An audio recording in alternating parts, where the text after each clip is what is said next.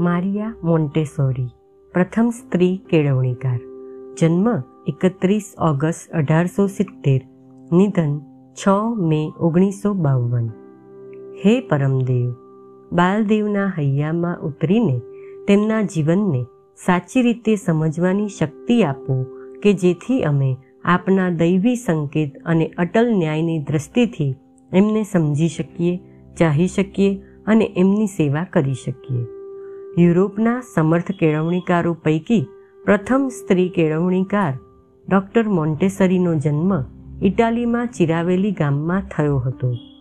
તેમને સેગુઇન અને ઇટાડની પદ્ધતિનો અભ્યાસ કરી એ પદ્ધતિ દ્વારા મંદબુદ્ધિના બાળકોને કેળવણી આપવા માંડી.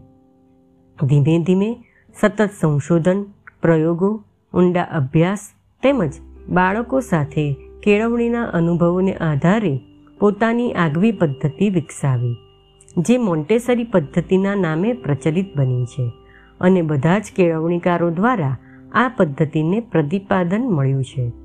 મારિયા મોન્ટેસરીના બાળ શિક્ષણ વિષયક વિચારો ખૂબ ઊંચા હતા.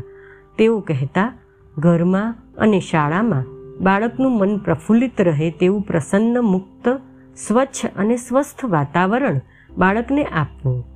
મોન્ટેસરીએ બાળકને સમજવા માટે જગતને એક નવી દ્રષ્ટિ આપી, જે આ પ્રમાણે છે. બાળકોને પોતાનું સ્વમાન અને વ્યક્તિત્વ હોય છે, તેમને ધમકાવવા કે મારવાને બદલે તેમની સાથે પ્રેમ, વાલ અને હૂંફ આપીને વર્તવું જોઈએ. ઝઘડાળુ વાતાવરણમાં બાળક મૂંઝાય છે, તેની સાથે હંમેશા પ્રફુલ્લિત રહીએ.